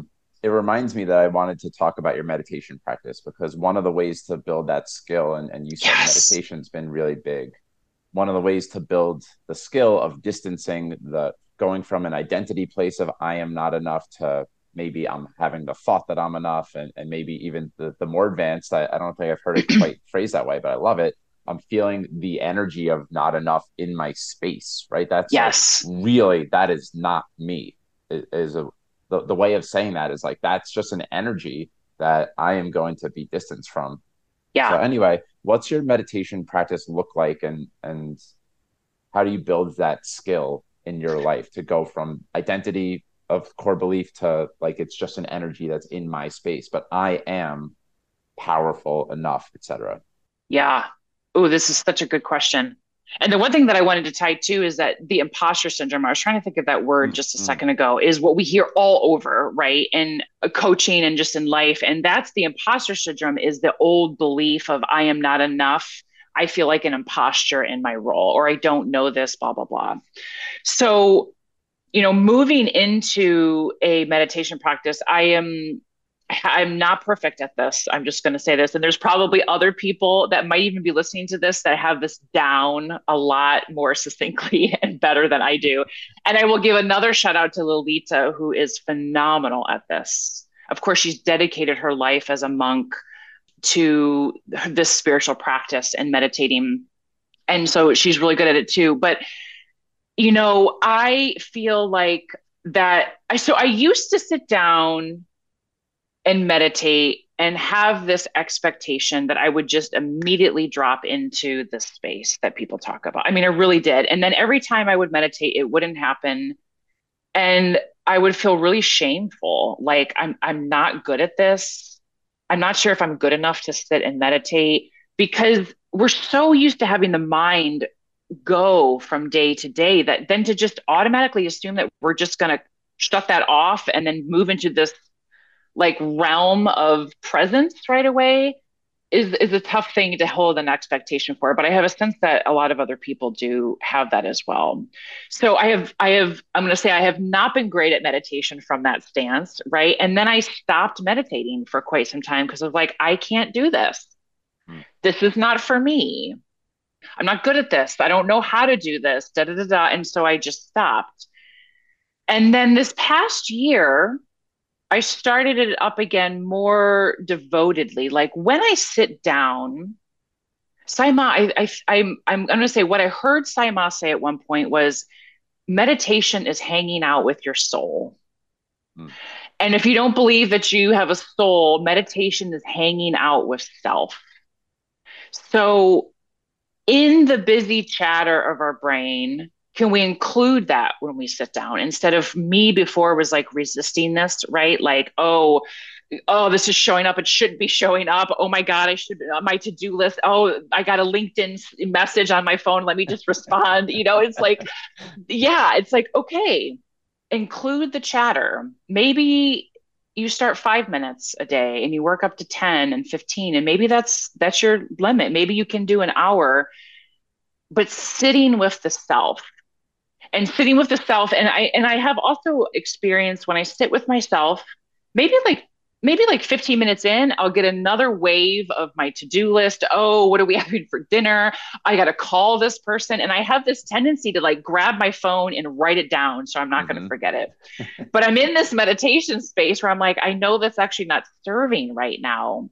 So i just the best that i can i'm not perfect at this every time i welcome in that chatter and be like, it's kind of like the, okay, I see this cloud of unworthiness, this energy of it. Okay, I'm just gonna let this cloud pass on by. Okay, I'm gonna let this to-do list pass on by. I love, I love that it's showing up because it keeps me safe. I do feel safe with the to-do list.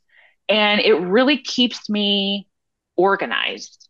So if there's a way that I in that moment can just be like, oh, thank you.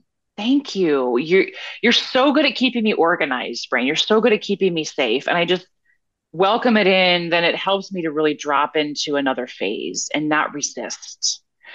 And this is so much easier said than done mm-hmm. in the practice, you know.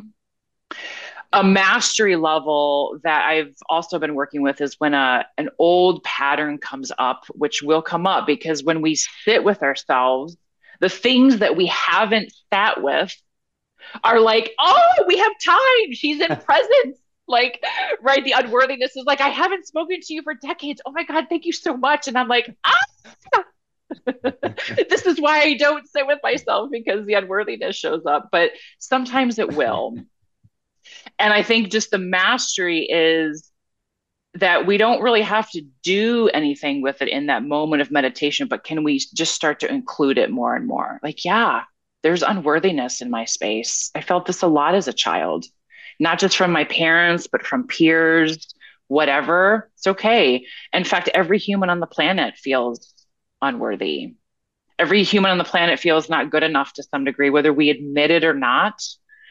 So, okay, this is coming up. And I just stay with self and I also stay with the unworthiness that's there. And the the the the mastery is to just not become it I know this is so much easier said than done, but you know, that we're not unworthy. It's actually not the truth of us. There is space for us on this planet. We're here for a reason. We're here for a reason. So, anyways, that's some that's some skills that I use in my meditation every day. You yeah. know, yeah. It's really important, to, and I I still get stuck in this pattern sometimes too. So you know, I'm gonna lay myself on the table here and I'm yeah, perfect at all. I'm very far from it. That there's this expectation that meditation is meant to bring peace and zen right in the moment. Yeah. And actually, what meditation is for is what you beautifully and eloquently just spoke to. It makes space for whatever needs attention in you. And can yeah. you, uh, the the mastery move is to allow whatever is there to be yeah. there and welcome it in some way. Yeah. So it, it, it can be the mental chatter, the to do list, the LinkedIn message, the I have to call this person back. I haven't spoken to this person in a long time. Right. Blah blah right. blah. Right. That's very. I laughed because that's very true for me. Yeah. There's also the emotionality of wow, I, I might be noticing a lot of anger in me, and and can I welcome it? My pattern would be to repress and, and judge and totally it's not worth being angry about or whatever can I welcome like yes, you're welcome here too. That is the the ultimate move is to just be able to hey, I'm I'm just witnessing whatever is uh, I'm an observer of anything that's going on and all of it's welcome in me. Yeah. And yes, easier said than done. yep. Yep. Totally. Yeah. So there's still a million places I would love to go with you, Jen. I, I know that we we still got some time. I'm I'm wondering, you just strike me as such an amazing person to work with. Like Thank any you. of your clients must be so privileged to work with you. And one of the things that you teed up was your coaching stance. Mm. And I experience you as an amazing question asker. Mm yeah. a lot of times what illuminates the light that needs to be shined is just the right question. Yeah. And so I'm just wondering if you could share a little bit about your coaching stance and, and I'm sure we've covered a lot of that ground already, but just other ways that you would fill gaps of explaining your coaching stance and, and maybe some questions that you would ask. Uh, I'm, I'm kind of wondering, you know, if I sat down with Jen right now and said we had we blocked off an hour and mm-hmm. Jen was going to coach me, I would feel like the fields, the space, the energy is is created for beautiful things to happen. And I'm just wondering, like, how would you look at that space? What would what would be some questions you'd ask? What are some stances you would take? Things like that. Yeah, this is. I love how you just so eloquently transition us into the next thing that's you know that's tied to what we just talked to. you. So thank you for that. I really appreciate it. And where I first initially got my coaching stance from, I want to give credit to NLP Marin, and it's neuro linguistic programming in Marin. Carl Buchheit is the founder, maybe a co founder, and a teacher. And he has, and at this time, he was teaching with Michelle Masters, who is no longer with NLP Marin, but she was a very influential teacher at the time. And they talked a lot they they brought this concept of stance to me to to hundreds of individuals through this training of what is your life stance i was like what does stance mean? I've actually had people say like what is stance? And it's like the the simplest form because i can feel it it's kind of hard to describe is how do i show up? What am i presupposing to be true in this coaching session, in this life session that I live. And so I took it from their teaching of like, what is my life stance? How do I operate in this world? To then, okay, yeah, then how am I operating with my clients? Right. And in and, and with friends that call and people that are in my life and and mentor mentee situations, you know, it's the same stance, but it's not a different stance from who I am. I want to be very clear. It's very much in alignment with who I am and there's just more consciousness about how I'm being with the person that's in front of me. So presence is a big thing. And what do I mean by presence too is like anyone could tell me anything, anything. They they killed someone. There I've I've heard a ton of stuff from clients, real deep traumas that have come true. And it's not about fixing the situation or the person. It's just about being present with what is and what is coming up. And then, of course, there's the coaching of asking questions, and there is some work that to be done. But my initial thing is like, I'm going to be present with this because it probably hasn't experienced presence or wouldn't be considered trauma and to some degree. If we had presence in our life through everything that we've been through, man, we would be so strong at such a younger age, right? So, how can I be with, similar to how we are in meditation, similar to how I am when I have feelings come up? How can I be with this person in this experience and all that they're going through in this moment? And that drops me into a place of really deep listening. I'm not listening necessarily on the surface of what they're saying and their words only. I'm actually dropping into the listening of what is their younger self telling me? What is their body? How are they acting? Like what else is communicating with me as they're talking in this session? It's it's a real deep level of listening. And that allows I mean, I talked about my superpower of processing, which is a superpower and kryptonite at the same time because I don't want to process my life away. But it has helped me get to like, I can find the root very quickly when I'm in a session, like, oh, you have the situation going on with your co-founder or a coworker or a friend or a partner what's the root of this? What's actually really going on, right? It's not about loading the dishwasher and getting into an argument with your significant other, right? Of how the dishes are loaded. It, there's something deeper happening, right? It's not about the dishwasher. It's not about this event. What what's getting triggered inside? And then that allows for the questions to come mm-hmm. in my coaching practice. And I have practitioners hold this stance for me that I can then now hold for others is that it's gonna they're gonna be okay. They're gonna get through this. This is this is not gonna be forever. And the more that I can hold this versus go into fear, like, oh my gosh, what support do they need? How do I fix this for them? Do I have a tool? Oh, imposter syndrome is coming up. Like, what do I do? I can just drop into like, I'm gonna be with this for right now. And sometimes it's just saying back to them, like, okay, you feel X, Y, and Z. Let's just be with that for a minute. You know what I mean? It's so powerful. It's so powerful.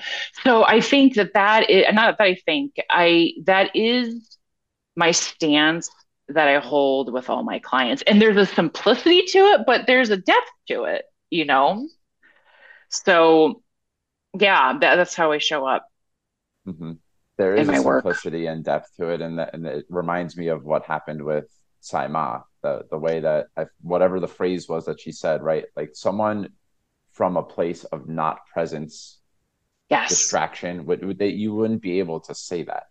Yes. So the the reason that you're able to be there and be present to whatever it whatever pain is being put in in your field is because you have sat with that pain in yeah. your own life, right? So it, yeah. it seems like magic and i've i've done enough work at least at this point to know that the magic is lots of work led into the moment of someone being able to sit there and not judge you or weaponize whatever you said or, or anything that people do or shudder and turn away from that continues to be a really big edge for me too as a coach yeah. i've there's a, i've placed a lot of worthiness not even just as a coach but as a as a partner as a family member, as a friend, like I've placed a lot of value on myself as being someone who can fix air quotes the situation, give the right answer again, air quotes.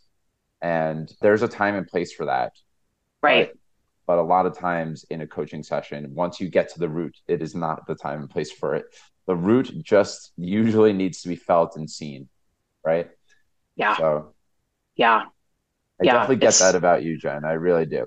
mm, thank you. I, I, I really appreciate it. But yeah, it, you know, and I find that the more inner work that I do with myself, it's like that that pool like a, like a drop of water into the pool just kind of reverberates out in a wave like that's how i feel like the presence gets deeper and deeper the more work that i can do the more i can be with you know the more i can support in different ways the less anxiety i have in that moment when it might show up with a client you know i mean i wasn't I wasn't in this space when I first started coaching, you know, so it's, it's definitely been a journey there. Mm. And I want to read one thing. My my the person that does massage with me every month, she there was a calendar that she has that has quotes on it. And I want to read something because she shared with this with this with me last week, and I was like, "Oh my gosh, this is October! Like this is so in tune with what's happening." So it says, "Once you have understood the basic principle of being present as the watcher of what happens inside you, and you quote understand unquote it by experiencing it." You have at your disposal the most potent transformational tool. This is Eckhart Tolle. Tolle. So I'm like, that's that's it, right? Yeah. Yeah. Hmm. Well, Jen, I, I wanted I want to get to Bella. I really do because your your cat mm. you said your cat's brought you a lot of aha moments, but there's something that's stirring in me and, and that's certainly stirring in the really the global consciousness right now and that's what's happening in Israel. Yeah. Yeah. And I'm I'm just in this conversation. I've been so here with you, so in flow. I'm really ride. I'm hitching a ride on your your beingness. like I think you just have uh, such a beautiful energy that it, I I've really enjoyed hitching a ride on, and I just know so many people right now are hurting a lot.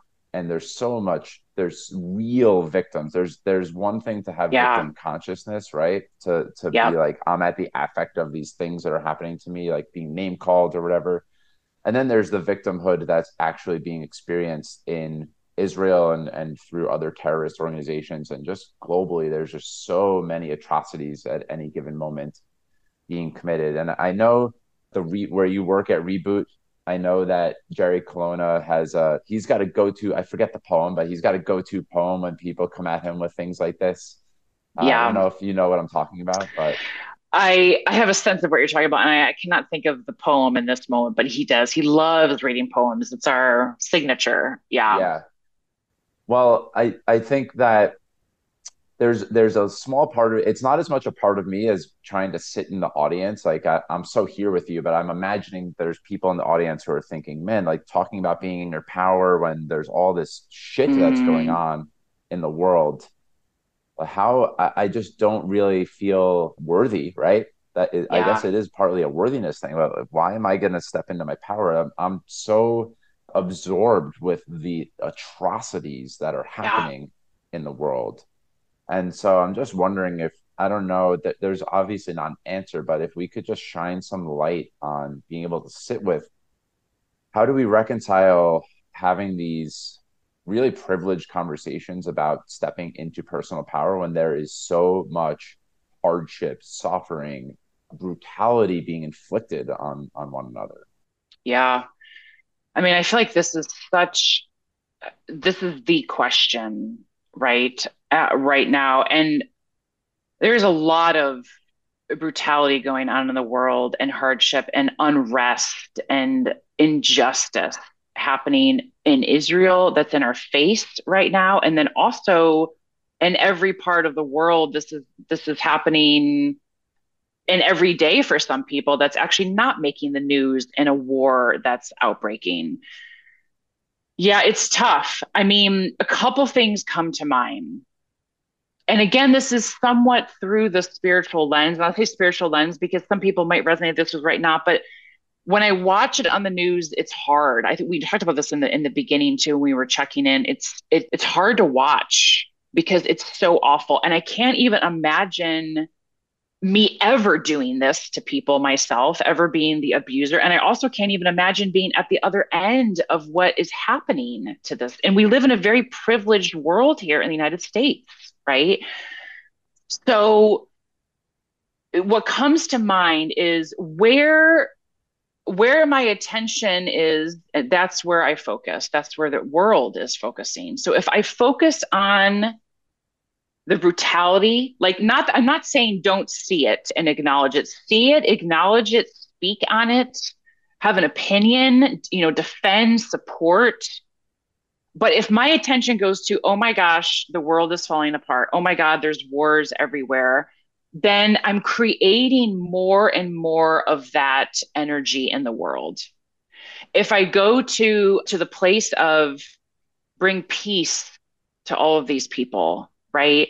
If I can share an ounce of the power that I've been able to step into this year with the country of Israel or the people that are experiencing the unrest or even the people that are have created this war, who initiated it. Can I send out that energy versus feed the fear and the unrest and everything that's out there? I can still see it, I can still experience it, I can feel the rage inside, I can feel the fear, but what I'm putting out to the world is something very different. That is going to, I feel like, help the consciousness shift out of this place you know and the other thing that i was talking about in our check-in which now feels like years ago because it's such a presence on this call but that we that i was sharing that i heard Sai Maa say and and one of her monks who lives in israel right now who's also living it and experiencing it he's such a pure human being of the the the external war that's physically happening is actually a reflection of our own internal war that's happening inside of all of us. So the more work we do, the more loyalty return to ourselves, you know, the patterns that we work with, the loving ourselves more is actually going to help, although it doesn't feel like to an engineering brain that there's a one for one connection, is actually going to help what's happening externally as well. So there are actually things that we can do to help ground what's happening if we can't be there, you know, to, to fix it or to change it maybe physically. That helps. Yeah. Thank you for sharing that. I remembering uh, i'm sure you know jack Kornfield, right he's a he's a yes. famous spiritual teacher and meditation teacher and he too it, it, i think a lot of he's dealt with all of the most brutal thing right? He, he he's counseled people who have gone through war who have seen the the very mm. darkest pits of what humanity is capable of. And it does always seem to point back to having that compassion and and love and wishing peace for all. Uh, not not in a, a bypassing way but really right. like in, in the way that we've talked about integrating masculine and feminine. Like taking a stand right? Speak out. I'm not okay with this. Really get a, a forceful way of i i will speak outwardly for what i believe in. And there's also the the kind of gentle wish for peace for all. And there's a way that we can forcefully do that too. That yeah. i think a lot of the best teachers in the world have the blend for both of those things. Yeah. And that's what I'm beautifully said. yeah. Yeah. Well jen i did want to make some space for bella the end of this conversation and I'll do a little tie in here. Every episode, I raise awareness for an organization of my guest choice, and you've selected Sonoma County Human Society, right? Is that what the organization is? Yeah, Humane Society. Yes. Humane Society. Okay. Yeah, maybe I typed it. Maybe I forgot an E or something. yes. That's, that's possible. Maybe I just made a mistake. So it's the Sonoma County Humane Society.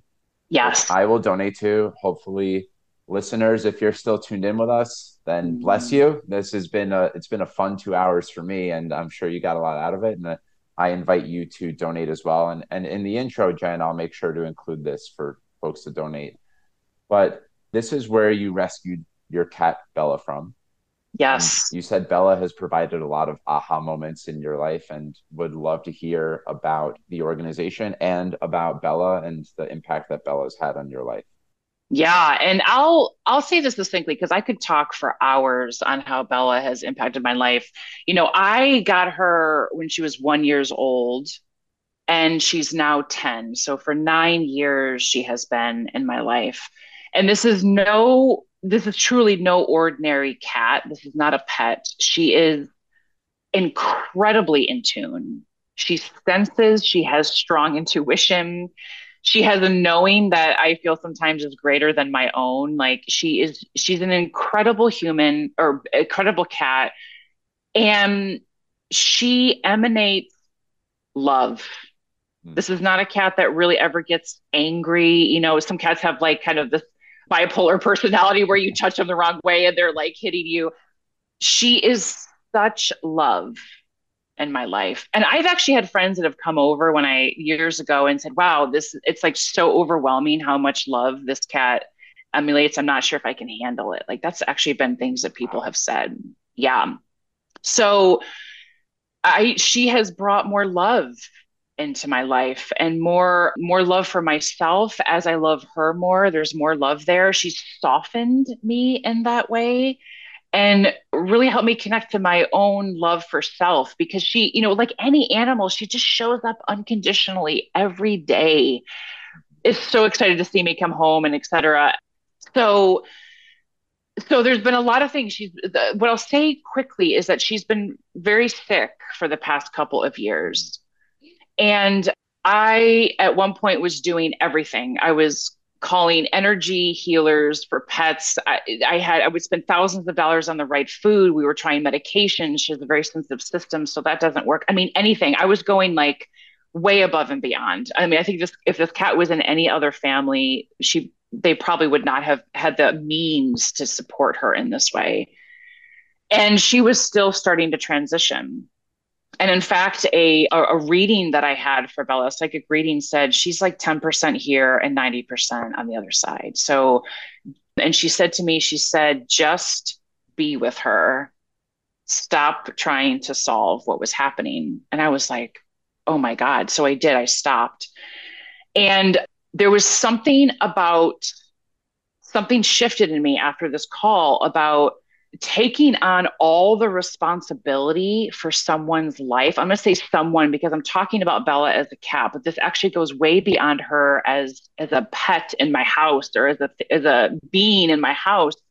And thinking like I have to do all these things, I'm responsible for this and realizing that this cat has her own consciousness and that she actually in that moment years ago she was ready to transition and i was still holding on and syringe feeding her and all of this stuff to keep her body alive. Now there is a responsibility as a human and a pet because she can't fully communicate what she needs. So at some point we still have to do this. But when i chose to actually let go i mean this is so epic and honor her choice and tune in to what what does she actually need right now? Because i was so in my head and i had lists and there went my spreadsheets right? And there's my hypervigilance and it was it was like beyond stressful for the house. And i was just present with her for days and weeks. She actually started coming back to life. Mm. and this is actually there's been multiple of these and each one there's been a big aha for me but it was a shift in allowing the other to have their experience. And now she doesn't take medication. So when the vet says she needs to be on something, and this is just specific to Bella, I'm not actually recommending that all pet owners don't give their pets medication. This is very specific to my certain situation.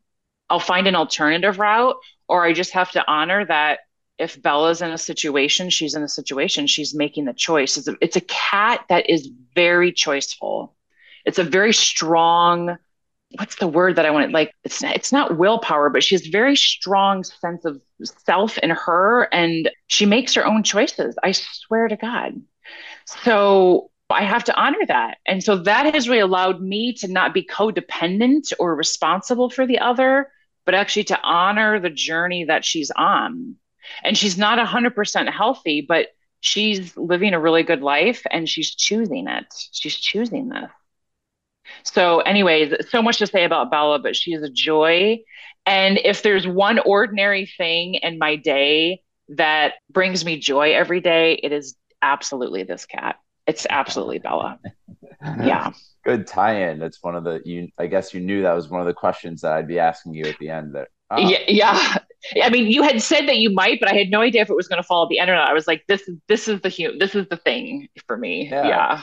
I actually, I'm glad you said it because I was going in the interest of time here because we've only got a few minutes left. I was going to just jump right to the end, and you answered the "What's an ordinary everyday moment that brings you great joy?" So there we go. But yeah, Jen, this has been such a blast. I'll, I'll make sure to link to where, where would you like folks to be able to connect with you? There's your LinkedIn page and and your page on Reboot, right? Are those the two best places? Yeah, I think those are the two best places. Yeah, to find me. Yeah, you can also feel free to send my email out too if you would like.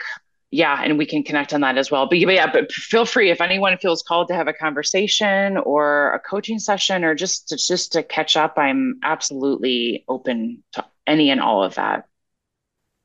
I encourage you, listener, to take advantage of that. So, mm. Jen, the last question that I ask, I know that you know it's coming in uh, in every interview. The podcast is called Mike's Search for Meaning, and I would mm. love to know in your own words what it means to live a meaningful life. Gosh, the thing that comes to mind in this moment is to live consciously, to really live as conscious as possible, and and to love yeah to keep coming back to yourself as as a as a powerful being on this planet and to be in service to create just to, to continue to create so all those ways but just to be conscious and and, and love that's where we're headed as in, in this planet so Thank you. Thank you right so on. much. Thank you as well. It was it was my absolute pleasure. You were an incredible guest. You're you're just as worthy as all those other people that you compared yourself to, Jen. Thank you. and yeah, there, there's so many takeaways from this episode. But one thing I'm in touch with in mm. this moment right now is the way this is another thing from our check-in. So we've we've sort of peppered in a lot of things that we're pre-recording into the recording, which is really neat. A lot has been brought out of me in my eight weeks of fatherhood so far. And yeah. one of the things that I'm taking away from this conversation is cultivating the capacity to make space for everything as it is in my life and not making it good or bad. Yeah. Right? And I've been really scared of the anger that's been coming up in me. Like anger is an emotion that I have not done well, that I've safeguarded against in a lot of ways in my life. And making space for I know intellectually that making space for the anger is good and that all emotions are communicating things that we need to hear but it's been really hard for me to actually welcome that anger and welcome parts of myself that I'm scared that I'm capable of. Yeah. And so one thing that I'm leaving with a gift of this conversation is that I feel more resourced to make space for all of me.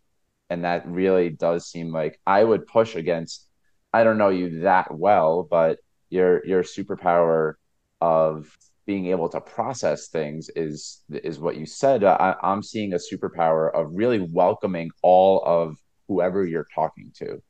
Yeah, and I'm sure that you do that with yourself really well too. Just welcoming it all, welcoming it all. I yeah. feel totally a hundred thousand percent welcome with you, mm-hmm. safe with you, and this was really a joy of a conversation. So thank you so much for being here with me. My gosh, what an ending to all that we just talked about. Thank you for sharing. I really appreciate it. And I'm glad that there's a takeaway for you, you know, coming out of this really rich conversation. Thanks also for bringing presence and space. I feel super comfortable today sharing all of this. So you're great, Mike. Thank you so much. You're most welcome. And to mm. everyone who's tuned in and listening, thank you so much for being here with us. If you're watching on YouTube, please subscribe and have a great rest of your day or evening. Take good care and sending you lots of love. Thank you so much for taking time out of your day to listen to Mike's Search for Meaning. If you enjoyed it, please subscribe, share this episode with your friends, and leave a review. I look forward to seeing you next time, my friends. And until then, stay safe, stay well, and keep living with purpose. Peace.